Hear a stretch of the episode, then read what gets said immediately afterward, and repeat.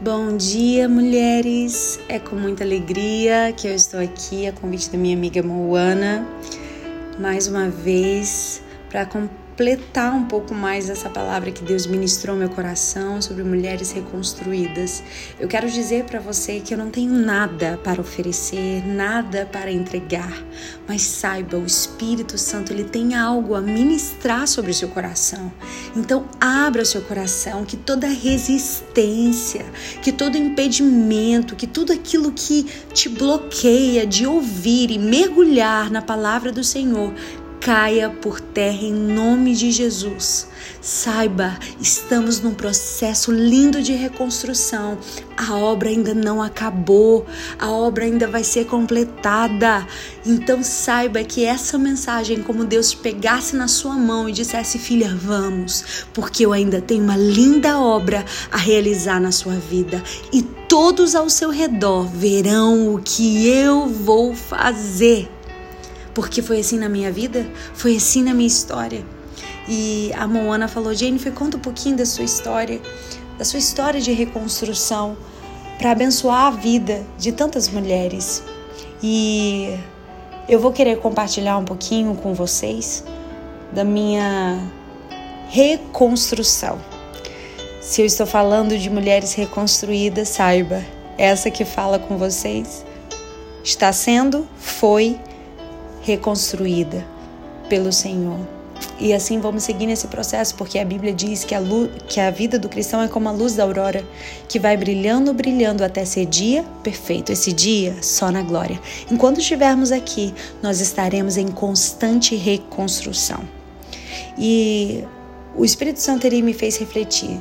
Quando a gente pensa em ser reconstruída, isso é algo tão forte e tão necessário na nossa vida que a gente pode citar vários personagens da Bíblia que precisaram ser reconstruídos de suas próprias ruínas, como Adão, Eva, Sara, Jacó, Ana, assim como um dia eu precisei. E tantas de nós precisamos diariamente ser reconstruídas. Se Deus, na palavra dele, através da Bíblia, fez questão de nos revelar as necessidades de cada uma dessas pessoas a uma verdadeira reconstrução, não podemos ter vergonha de nossas ruínas, porque Deus usa as ruínas da sua dissolução como matéria-prima da sua reconstrução. Deus usa as ruínas da sua desconstrução como matéria-prima da sua reconstrução, porque Deus não descarta nada. O homem descarta, Deus não. Elas são matéria-prima que Deus usa para te fazer de novo, com mais força, maturidade e autoridade. Podemos começar falando de Adão e Eva. Eu gostaria de falar de vários, várias pessoas da Bíblia que foram reconstruídas.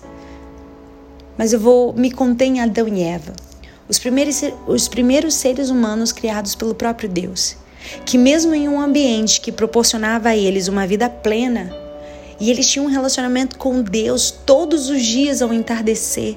Eles falharam e pecaram. Antes que Deus fizesse Eva, Deus já tinha dado completamente liberdade a Adão sobre o jardim e inclusive sobre as regras daquele lugar, que foram passadas para Eva. Então, Eva sabia que quando Satanás se aproximou, aquele fruto não deveria ser provado. Mas todos sabemos o que aconteceu, né? Tanto Eva como Adão comeram do fruto proibido pelo próprio Deus. Naquele instante, o destino da criação estava traçado.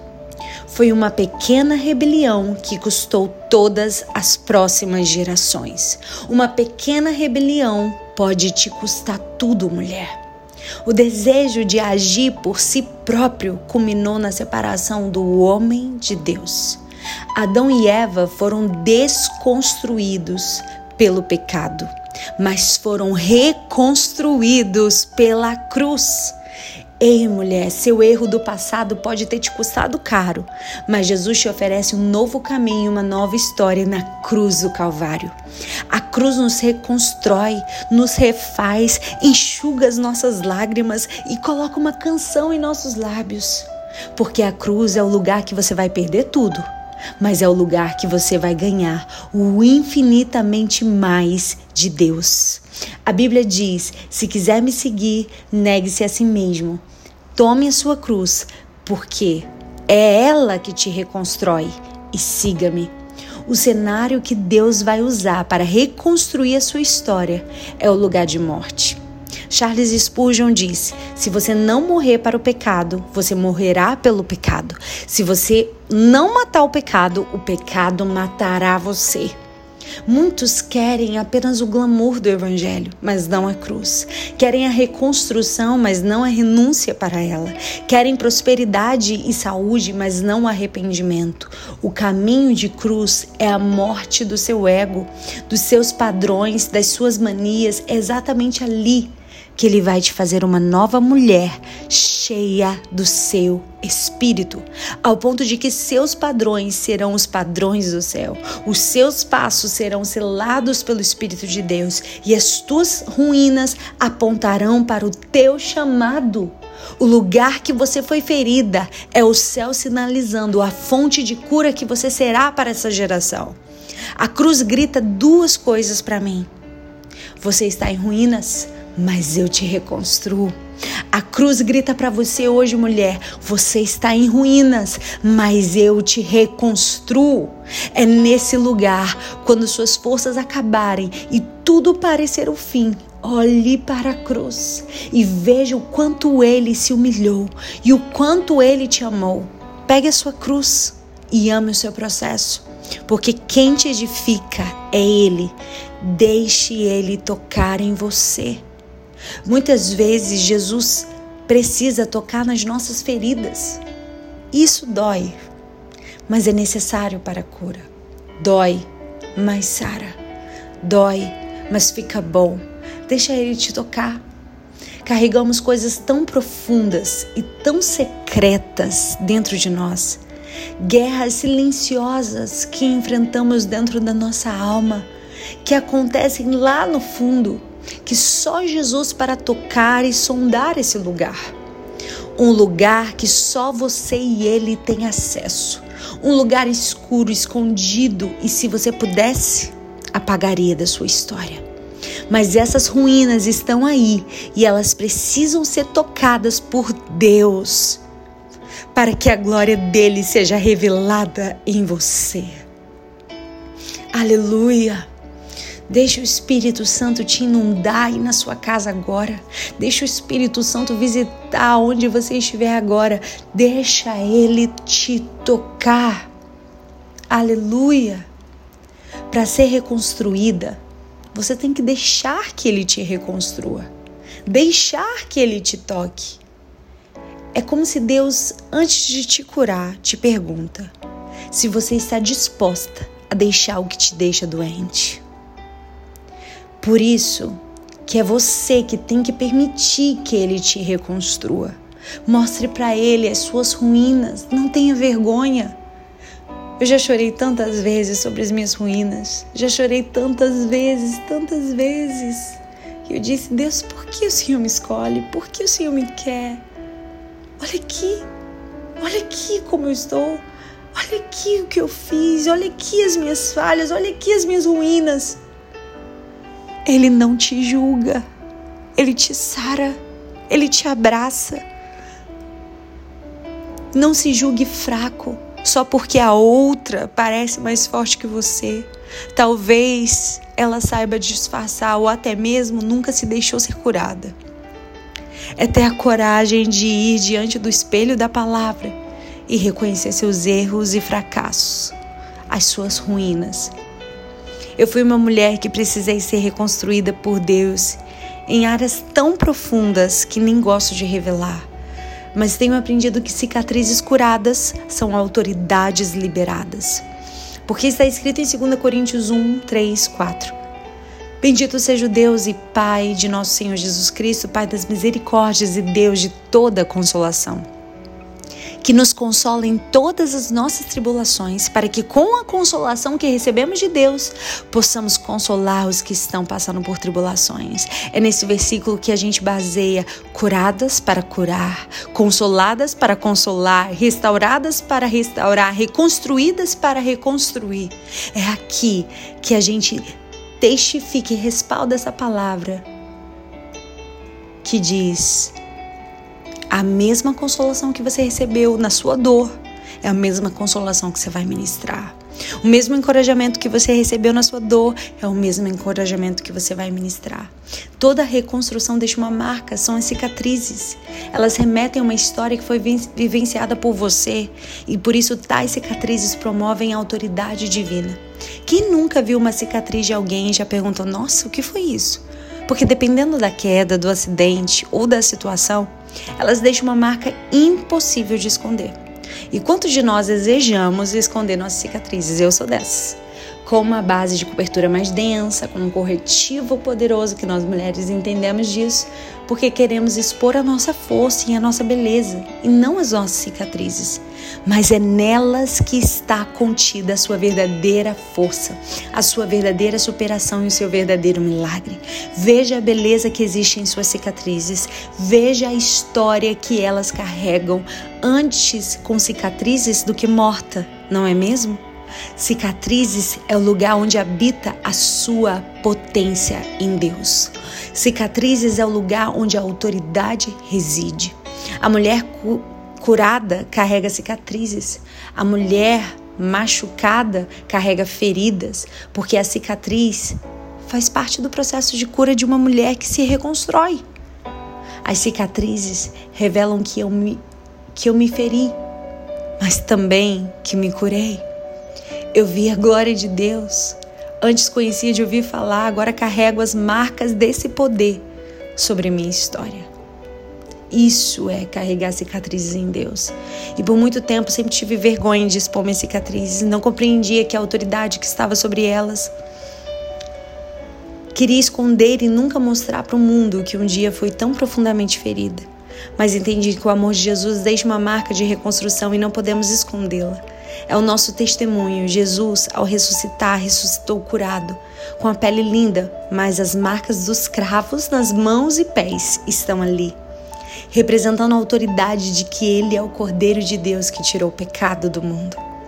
Por que eu terei vergonha das minhas cicatrizes? Se Paulo diz, por isso, por amor de Cristo, regozijo-me nas fraquezas, nos insultos, nas necessidades, nas perseguições, nas angústias, pois quando sou fraco, é que sou forte. 2 Coríntios 12, 10. Vou rasgar um pouco do meu coração para vocês. Aos meus sete anos de idade, eu fui abusada e tocada de maneira indevida.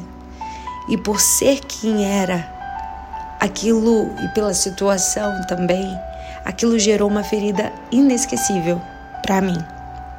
Os anos se passaram e aos meus 10 anos, ao receber o dom de línguas, eu falei em línguas aos meus 10 anos de idade, Deus me fez olhar para essa pessoa e liberar o perdão mais difícil de toda a minha vida. Eu perdoei, mas ainda sangrava. Eu precisava de cura. Eu era uma menina e não soube lidar com aquilo. Deus sabia que se ele não viesse ao meu encontro, a revolta do meu coração me tiraria de sua presença. E aos meus 13 anos eu tive um encontro real com Jesus em meu quarto lá em Natal, no Rio Grande do Norte. Ele me deu um dom, começou a me usar com tanta autoridade, apesar de tão nova. Mas sabe, às vezes para Deus tocar em alguns lugares da nossa alma, ele precisa fazer uma anestesia. Aos meus 18 anos, Deus falou comigo que estava fechando aquela ferida e me curando profundamente. Foi tão profundo e tão algo meu com Deus que eu caí quando Deus usou aquele pastor para falar comigo. Eu queria poder dizer para vocês que quando levantei, eu estava plenamente curado. Não. Mas eu já tinha entrado no meu processo de cura. Sabe, igual o fisioterapeuta que você precisa fazer para se recuperar daquele trauma, daquela dor, eu entrei na fase de reconstrução, onde falei para minha mãe tudo que tinha me acontecido, falei com a pessoa, a mesma me pediu perdão, mas no meio do processo de reconstrução eu me desconstruí de novo. Eu casei errado, quis fazer do meu jeito e não ouvi os meus pais, pessoas de Deus em minha vida. Casei virgem aos meus 25 anos, eu era uma menina entregue à obra de Deus, mas na hora de casar não ouvi ao Senhor, quis fazer do meu jeito. E fiquei um ano e meio casada, foi a pior fase da minha vida. Eu errei por ter desobedecido a Deus, porque Ele me avisou para eu não ir, mas eu queria seguir a minha vida e voar antes do tempo. Que perigo é querer voar antes do tempo. Mas sei que no fundo isso está diretamente ligado ao processo de cura que eu estava vivendo ainda. Esse meu ex-marido era bem agressivo, não bateu efetivamente em mim, mas ameaçou que faria várias vezes. Eu vivi literalmente um inferno. Ele quis se separar e meus pais e meus pastores, ao verem todas as minhas tentativas frustradas, disseram: siga sua vida. Você é jovem e ainda tem um futuro pela frente. Mas nunca imaginei que eu ia ser uma mulher divorciada. Uma menina de Deus, entregue as coisas de Deus, usada por Deus. Que vergonha eu senti. Mas Deus transformou a minha vergonha em riso, a minha humilhação em dança. Depois de um processo de lapidação e muita reconstrução de Deus em mim, Ele restaurou a minha sorte e me deu um homem segundo o coração de Deus, bem, bem mais do que pedi ou imaginei. Eu sou a testemunha viva do que Deus pode reconstruir a sua história, do que Deus pode fazer na nossa vida. Ele fez em mim, ele também pode fazer em você. O processo dói, mas cura. O processo mata, mas renasce. É possível viver algo novo quando a gente coloca Jesus no centro. E aprendi que quem tem a face de Deus tem Ele por completo, mesmo em meio à dor de um divórcio mesmo a dor, em meio à dor de um abuso. Queira a face dele, porque ele que vai restaurar a sua sorte. Ele restaurou a minha, ele vai restaurar a sua. Esteja disposta a ser reconstruída pelo amado da nossa alma. Amém? Deus te abençoe e restaure e reconstrua tudo aquilo que hoje está em ruínas na sua vida. Em nome de Jesus. Amém.